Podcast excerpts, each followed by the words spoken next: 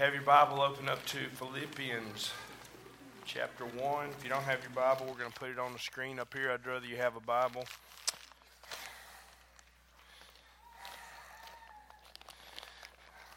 See, see a lot of faces here I hadn't seen before. So if you're visiting, I didn't get around and shake hands today. I'm trying to avoid you. I got leftover stuff. Been, I think, about half church is out because they're sick. But glad to have everybody here. Maybe we all get past this stuff and we can shake hands and hug and do all that stuff later.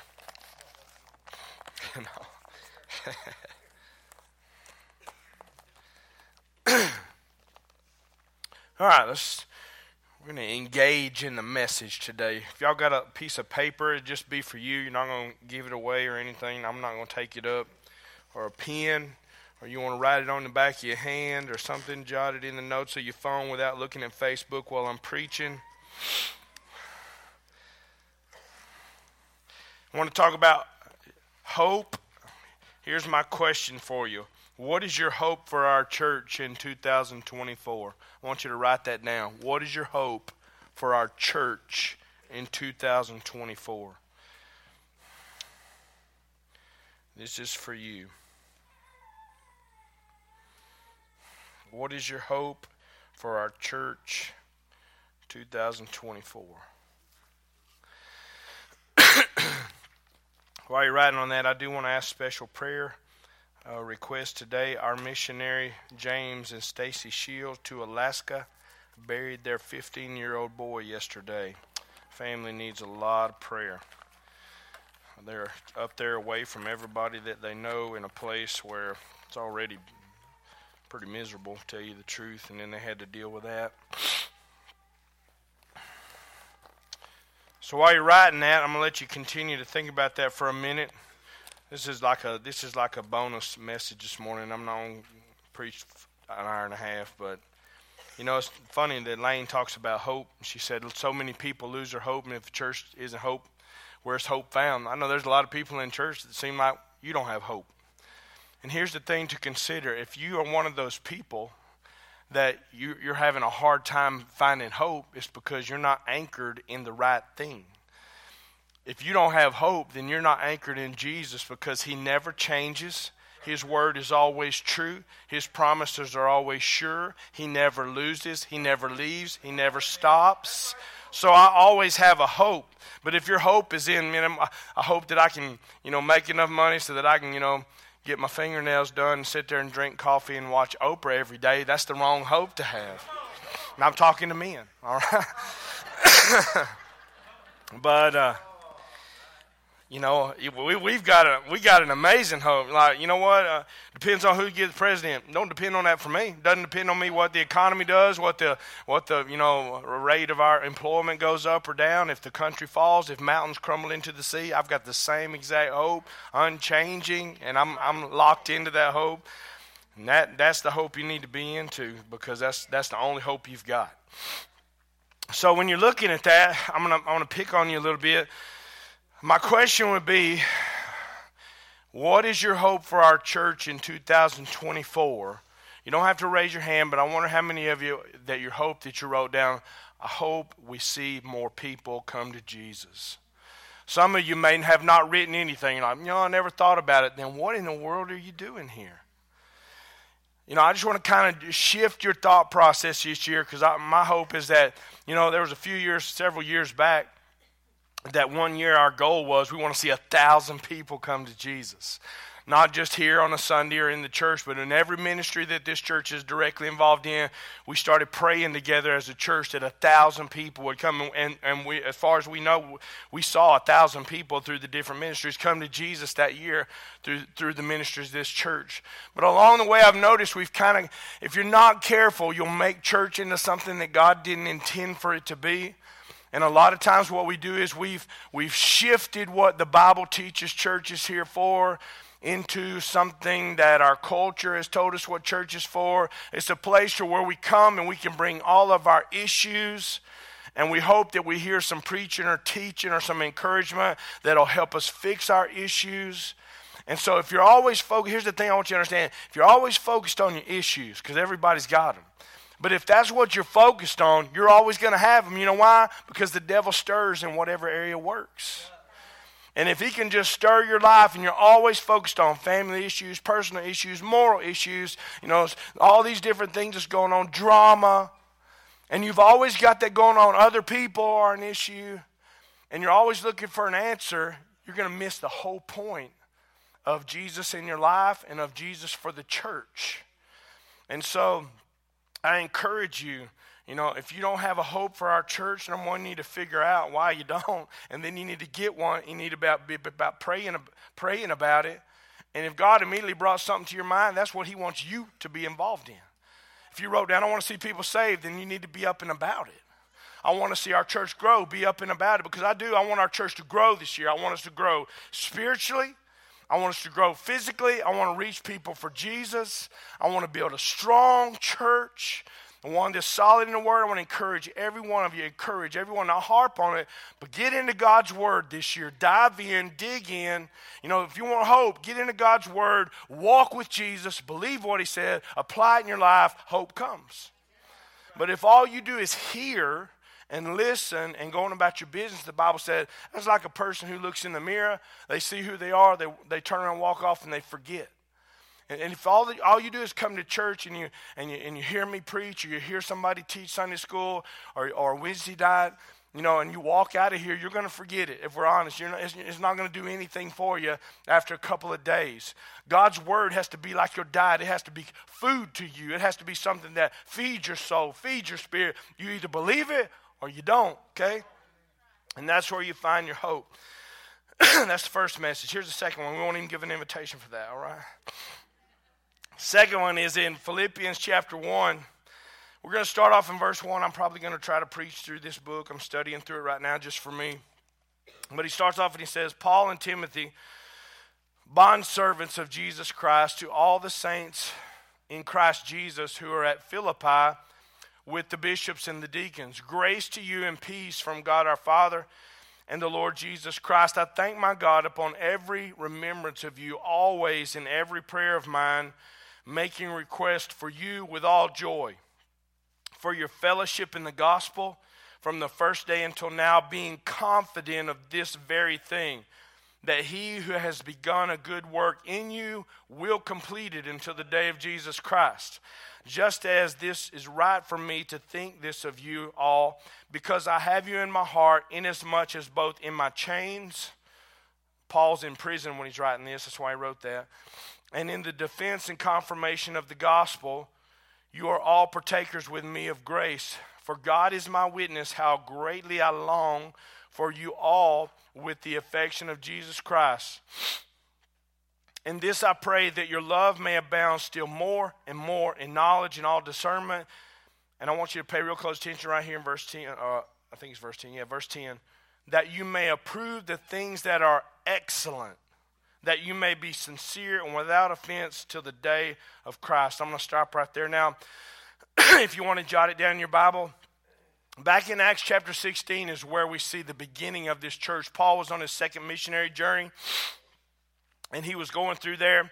Uh, and, and, in Acts chapter 16, we won't read it for today. You can read it later in your own time if you want to. But basically, Paul tried to go to three different places. He was always looking on his missionary journey, he was looking, trying to win people to the Lord, plant a church, get a group of people together who are like minded, purposeful minded, and then he would go and he would uh, to another area and he would preach the gospel. He wanted to carry the gospel to the entire world. The cool thing about the church of Philippi was the first church in Europe. It's where we come from. If Paul had not established this church, we might not be here today. So, in that, he tried to go to three different places I'm sorry about my voice there. Y'all bear with me. But he said the Holy Spirit, you know, stopped him. He stopped him. And then all of a sudden, Paul has a dream or a vision of a man in Macedonia saying, Come over here and help us. So Paul took it that God wanted them to go over there, and he gets in a, I guess he got in a boat and he went to Macedonia, or however it was, he got to Macedonia. He goes over there, and he comes to this place at the river on the Sabbath, and there's a group of women who are meeting and praying. One of them's name is Lydia. He shares the gospel, tells them about Jesus at this prayer meeting. the, the Lord opened their heart. They believed, okay? Then she said, Come to my house. They went and spent some time there. Long story short, uh, they go on about their business, Paul and Silas. There's a girl with a spirit in her, uh, uh, spirit of divination is what the Bible calls it. Anyhow, she's, she's, the devil's using her to try to come against Paul. He casts the devil out. He ends up in prison. Then while he's in prison, he, he, and Silas, you know, in Acts chapter 16, you probably read the story. In prison, it said they were in chains, and at midnight, that they sang praises unto God. And it said all of a sudden, God shook that place. Great earthquake shook the place. Their chains fall off. You know, this Philippian jailer, this prison guard, he looks up and he, he expects that all the inmates are going to be gone and that that would have cost him his own life. So he raises the sword to take his life, and Paul said, Don't do that. We're all here. You know, here's the thing all them inmates that watched the power of God right there, they didn't want to go nowhere. They wanted to be where Paul and Silas were hope. and so this Philippian jailer comes in, he falls down before Paul and he says, Sir, what must I do to be saved? And he said, Believe on the Lord Jesus Christ. And so he ends up taking them to his house. All of his household believes in Jesus. He baptizes them. And this is the beginning. He brings all of these people together. So you see, the church at Philippi started off by number one, a move of God's Spirit and a call upon a man. Secondly, a prayer meeting. I believe the reason that he had this vision because these ladies were praying and seeking the Lord. God works in so many different ways to bring things together for his purpose and for his glory. And then you see that through powerful worship, through a group of Gentiles who saw the power of God in, in abnormal worship. Think about it, it wasn't in a temple, it wasn't a Sunday, it was a miserable conditions. They was praising God, and God just boomed the place. That was the starting of this church. And so when you look at it, it wasn't a church that was that was started because a preacher needed a place to preach or because some people got mad on this side of the church at people on this side of the church, so they decided they was going to start their own church. It wasn't a church that was started because people like, I really would like to have some different style of worship, you know, and, and so we're going to go start this church. And that, that literally is why we have about 800 churches in Palestine, Texas. And I just go, wouldn't it be nice if you, we were biblical and when a church should start because of move of the spirit of god upon his people who've been saved and radically changed and want to come together. Those people think about this paul didn't just leave them out there by themselves. He brought them together and established them as a group of people who was going to continue to carry out the will of God, which was to spread the gospel all over. And he organized these people, those people willingly and desired to come together to encourage one another, to study the scripture together, and to carry out God's plan for what he brought them together for. That's what a church should look like. That's what our church should look like. It's not about, well, we're going to get together because we fit in with these couple of people here because they live in our neighborhood and we golf together. Or, hey, we, we like that church because the preacher preaches so long. And so we're going to go to Cedar Creek. Or, or we like this church because the worship's good and they keep the air conditioning down where it needs to be. You know, or hey, this church over here, they worship on Friday, so that means I can go fishing all day Sunday and I can still get my time in for the Lord.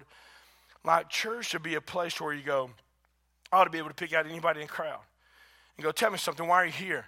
Your answer should be something like this because Jesus saved my soul. He radically changed my life. And I heard that there was a group of people that he did that with. So I come here with this group of people so that I can hear the word of God. I can be equipped and grow because I want to tell everybody out there about that. That's why you should be here. That's not why you're here, you know what you need to do? Change your way of thinking. Change your way of thinking. Or maybe you're here today goes, I'm just kind of fishing around to see about this Jesus stuff. We'll just keep fishing. You might get bit. Amen. And so here's the thing about Philippi. A lot of other churches that Paul writes to has all kind of problems, mean, problems and issues. This was an excellent church. They had no doctrinal issues. Paul didn't have to say, hey, you're teaching wrong here, teaching wrong there. They didn't have any moral issues like the church of Corinth did. You know, Paul's like, everything's good. This is an incredible church. He actually said, Every time I think of you, it brings me joy, and I offer up thanks to God for you. That's the kind of church, and I, I mean, I'm going to say this. I, I love our church. I'm very thankful to be a part of a church that I believe is alive, could be thriving. Like we're not thriving? Nah, we're not thriving. We could be thriving. We could see God do amazing things. We have seen God do amazing things. And I believe that God has more and greater things for us. I think we need a little, a little boost or a little remembrance or some, some revival. I don't know what it is, but some people in this crowd need to hear the Lord and see God in your life. He's willing to, he's willing to show himself to you if you're willing to, to seek him. But I believe we're in an excellent church, but I think we could be a whole lot more excellent if you want to know the truth. Y'all with me this morning? and so, despite the world's conditions or despite all the conditions of churches around us or our community, we can be an excellent church in the sight of God. I'm not worried about pleasing man. I'm not worried about what other churches say of us. I'm not really worried about you being happy with me or me being happy with you. What I want is when we as a church, because we will, if you're a member of this church, you've united in covenant relationship with this church, we will stand together as a whole, as a part of the judgment, and we'll give an account. You will give an account for your part in this church of why God put you here and did you fulfill the work God gave you to do. I would love to stand there with joy in that day and listen to each one of you give an account of what you did with what God gave you and see you be rewarded for that. And so this year, I'm going to promote and provoke a spirit and an attitude of excellence in our church. I was talking to Mr. Chris this week, and he said something that just really registered with me. He said, Our attitude, let's see, what did he say? Our attitude will determine our altitude. Our attitude will determine how high God wants to carry us in your own personal life and in our church. And our attitude for the, for the glory of God should be an attitude of excellence. I want excellence in everything that I involve myself in. excellence is, is this to be outstanding, distinguished, and operating above the level of very best. It means that, you know, we don't just go, ah, church is good. We shouldn't say, yeah, church is good. We should be able to go, church is excellent. Every ministry in this church, if you're involved in a ministry, serving, leading it, whatever it is, we ought to strive to go, I want excellence. I don't want to just good teach. I don't want to just okay preach. I want to do excellent for the Lord in what I do. I want to be excellent in the way that I live out in the world as I represent Jesus every day. I want to be excellent in my business dealings with lost people. And everything else that I'm involved in, I want no way that people can go, yeah, see, he's a preacher, or hey, that, that person goes to that church. You see how they are? You see how they are when they're away from the church? and I go, you know, here's the thing we can't be perfect. And I'm not trying to justify stupidity. When I say that, what I mean is there's a lot of things we do that just plain stupid. And we choose to do those things. We might blame it off and go, well, everybody does it. No, they don't. Not everybody. Don't try to lump everybody into your bowl of stupid. If you do stupid things, let's be honest. If you choose to be stupid, you're going to reap stupid. And that's why a lot of people come to church with issues, if you don't know the truth. I'm going to sum up your issues right here in three seconds. If you have an issue, it's because you don't live by the Word of God. Every issue in your life, God's word has an answer, it has a direction, and it has a way that we can deal with it. So God brings us through and out of stupid and back into where we need to be. There you go. Read the Bible, do what it says. but excellence means that we're always improving, always growing, always striving to be more. It means that we're wholly given to whatever it is that God has us involved in. Whatever we do, the Bible actually says, whatever you do, doesn't just talk about ministry, it means in life. Whatsoever you do, do wholeheartedly as unto the Lord. Be excellent. You know, one of the things that that they said about Daniel, uh, uh, you know, Daniel was a, was basically a uh, slave in a Gentile kingdom, and the king of Babylon, Nebuchadnezzar, said, "Is there any man who we can find that dwells such an excellent spirit. That's what your employer ought to say about you. That's what your neighbor ought to say about you. That's what the people that you serve ought to say about you. I've never seen anything other than an excellent spirit within them. They handle everything in the way that they should. And you know, it's okay. you got to be careful how you, how you say things. But I got into a situation this week in a business thing. And, the, and, and there was some conflict there, and I got brought into it. And I told the man that I, I was talking to who was over the job, I said, because he was asking me if I would do some things, I said, I want to establish something here before I go forward in this job. I love the Lord. I hold myself to a very higher accountability greater than you. And I'm going to do what I say. I'm going to keep my word and I'm going to do the best that I can do in what I do. That's what I'm going to do. I need to know what you're going to do. I base what I do based upon God's word. Every day, whatever it is that you're involved in, you do what you do because of Jesus, not because of any other thing. And I want to be excellent before the Lord. So I'm going to give you three things real quick. What made them what made them have or influenced them to have a spirit of excellence. Number one was their fellowship in the gospel. Notice what it says in verse 5. he made request in verse 4 for you all with joy. What for? For your fellowship in the gospel from the first day until now. That means that these believers who came together, they came together to do one thing promote the gospel of Jesus, the good news of Jesus, how that Christ died for our sins. He was buried. On the third day, rose again. He offers salvation to anyone who put their faith and trust in Him. That's the gospel. That was the reason these people came together. That's the reason that we should come together. They were there for the mission of Jesus. And here's the thing a Holy Spirit brings a body of people together, unifies us, fills us, empowers us to get the good news of Jesus to the world. That's the purpose of a church. Our prayer, our worship, our ministries, our giving, any and everything we do should be surrounding the cross of Jesus Christ. He should be central. He is the focus. His desire and His will should be our heart. And so, in that, the fellowship of the gospel means that Christ, what Christ has done and what He offers, is the message and the desire to carry it to the world by every saint. You notice He said, unto the saints. I was reading J. Vernon McGee this week, and he said, either you're a saint or you ain't.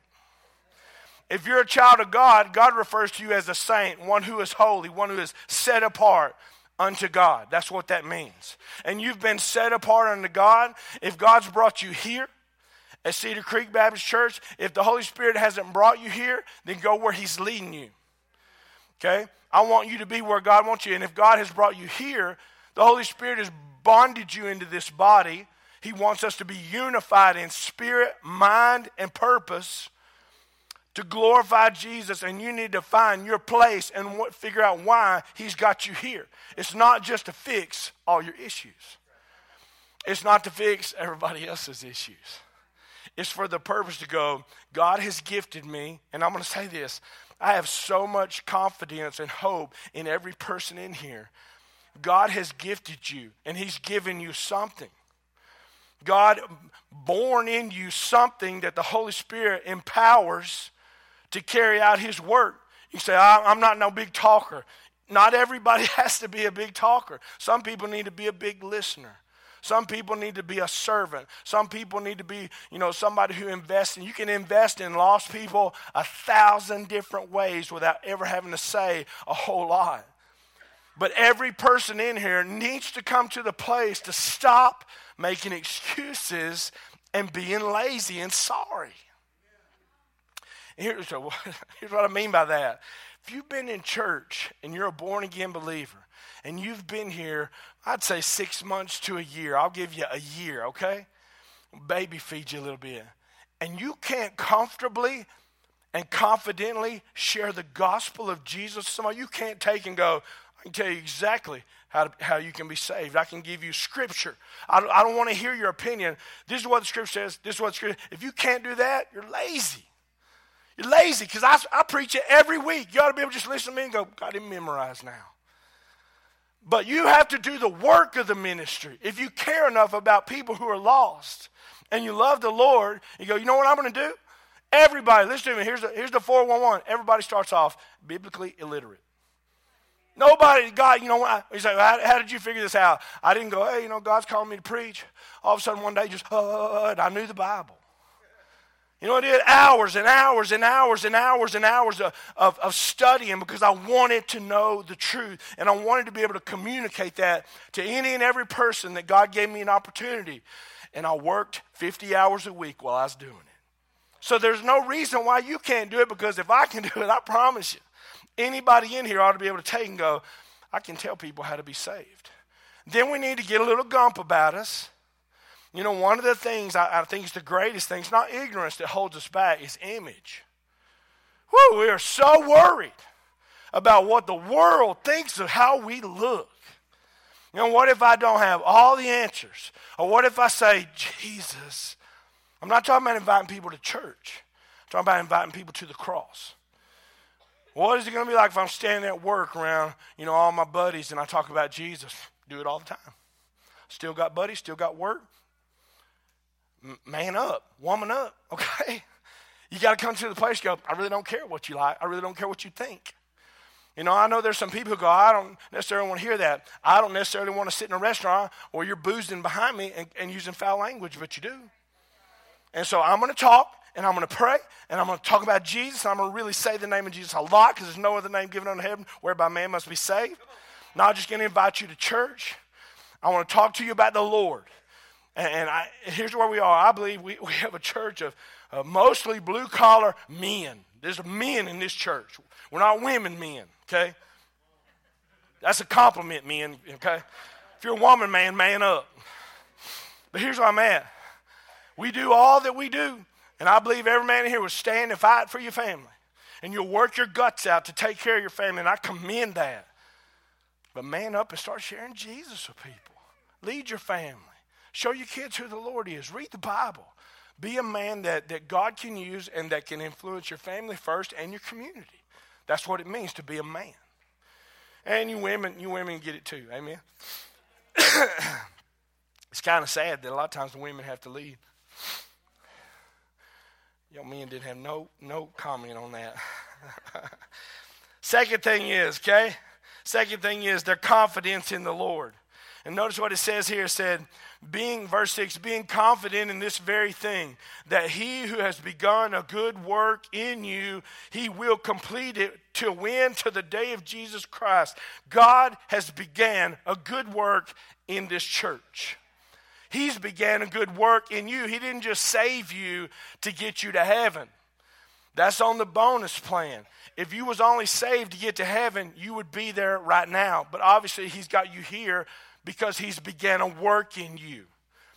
Now, think about this. If you join the Red Cross, I didn't look at the, I looked at their mission statement oh, and didn't write it down, but basically the Red Cross goes to places that, that, that have been through devastation, whether it's through a flood, you know, down in New Orleans, or whether it's somewhere in Haiti where a storm comes through, you know, a national disaster, the Red Cross is usually one of the first organizations to show up. They are there to feed, and to do medical purpose and to help. If you join the Red Cross, and all of a sudden, uh, you know, a hurricane comes through Frankston and devastates that city.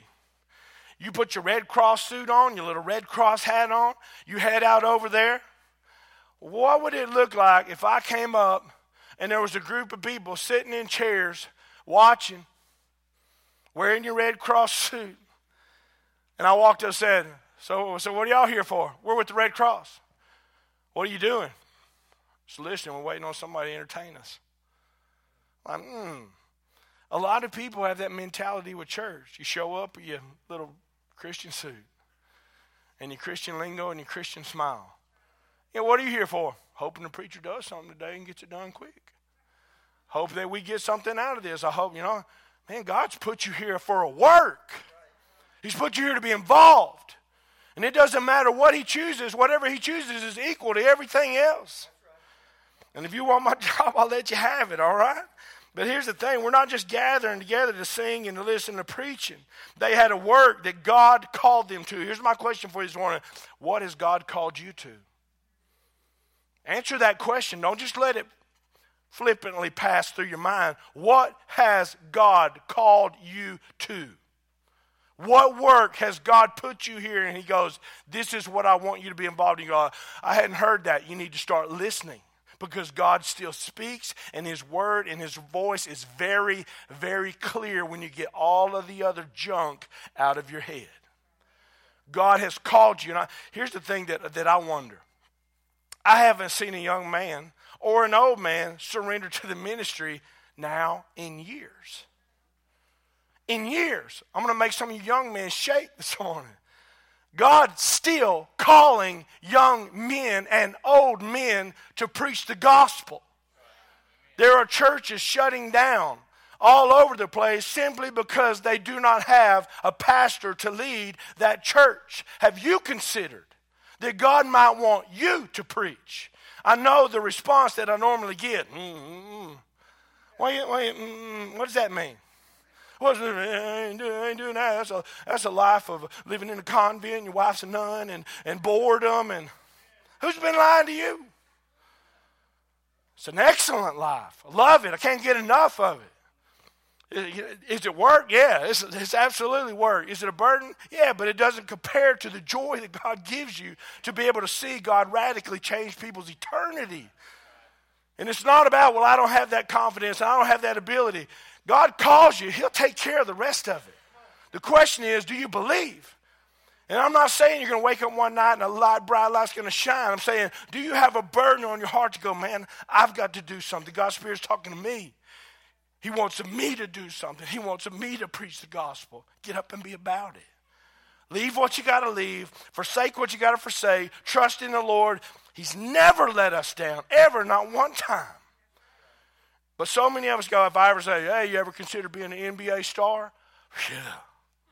You ever, you ever thought about playing for the Dallas Cowboys? Oh, yeah. What a loser. Let me just say that. You've got about as much chance, and I'll say it to everybody, you've got about as much chance to play for the Dallas Cowboys as I do to be Wonder Woman. Let's be real.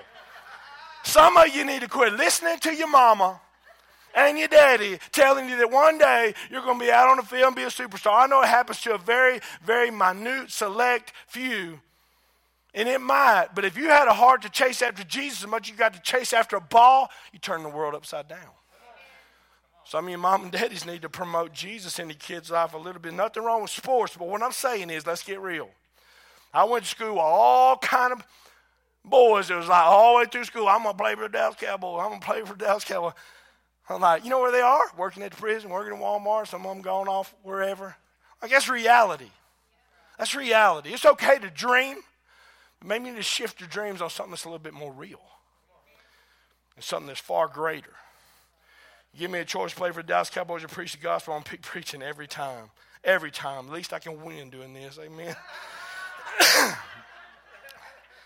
so here's the thing what, what work has God begun in you? You know, I, I look over the crowd this morning. I'm almost done. Stay with me. I got one more. I look over the crowd. I look over the crowd this morning. I go, I, I, see a lot of people in this crowd. You used to be in a work. God had you in a work in this church. Now, for some reason, you're not in the work, you're just in the church. You know, I've got a project at the house, probably more than one, but I've got a project at house that I started a few years back. Some reason, it didn't get finished.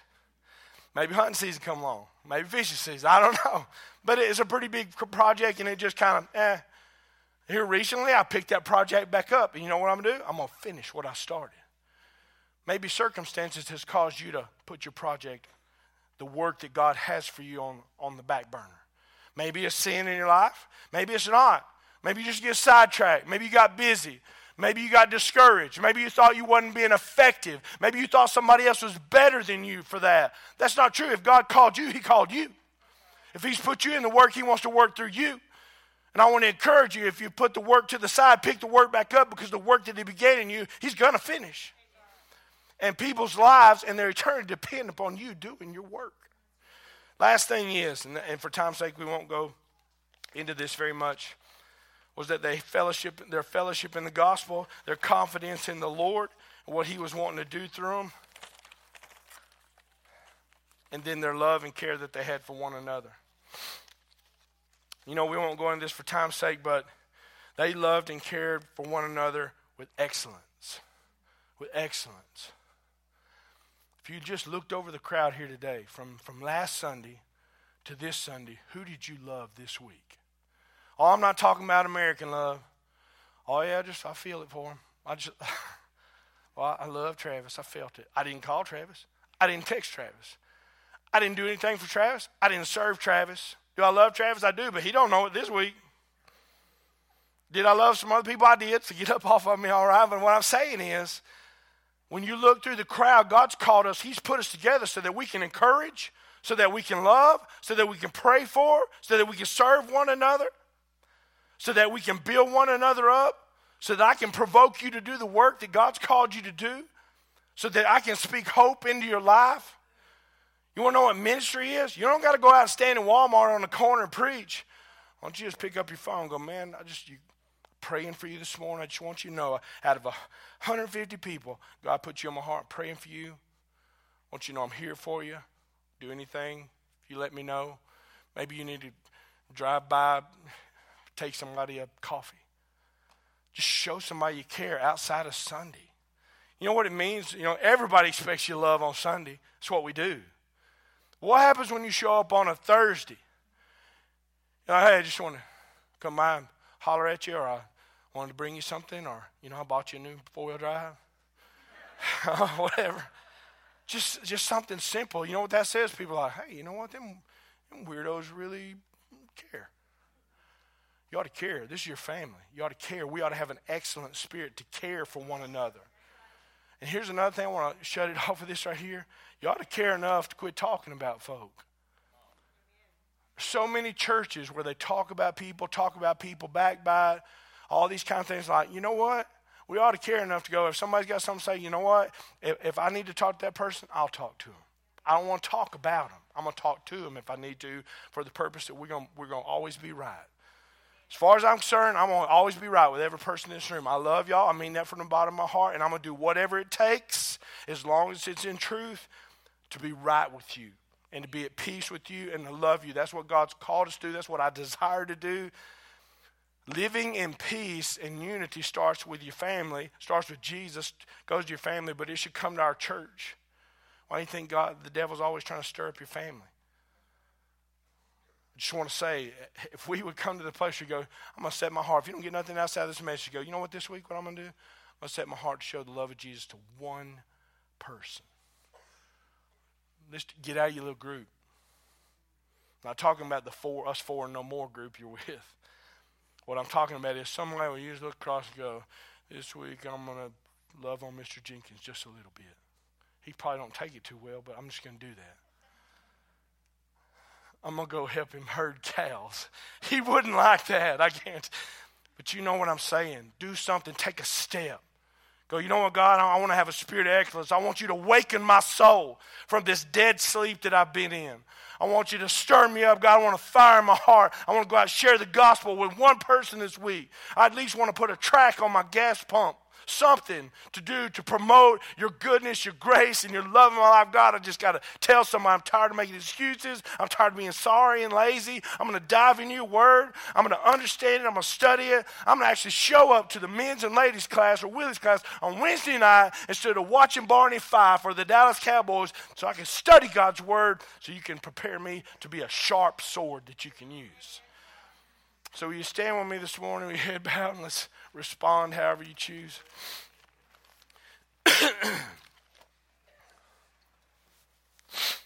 Lord, I love you and I thank you so much for my church family.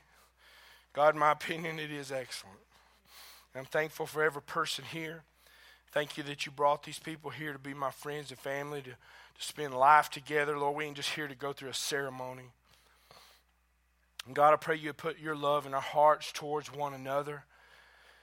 God, that we wouldn't contain that just in our church family, but God, we would grow.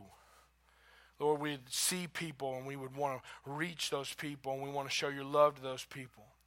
God, help us to take one step this week, one step towards the cross, one step for your glory. God, I pray that every person here knows you, and for somebody here today that's never trusted you as their Savior, they would see how great you love them, Lord, all that you've done to save them. God, they'd just humble themselves and receive that grace and mercy today. We pray and ask you in Jesus' name. Amen.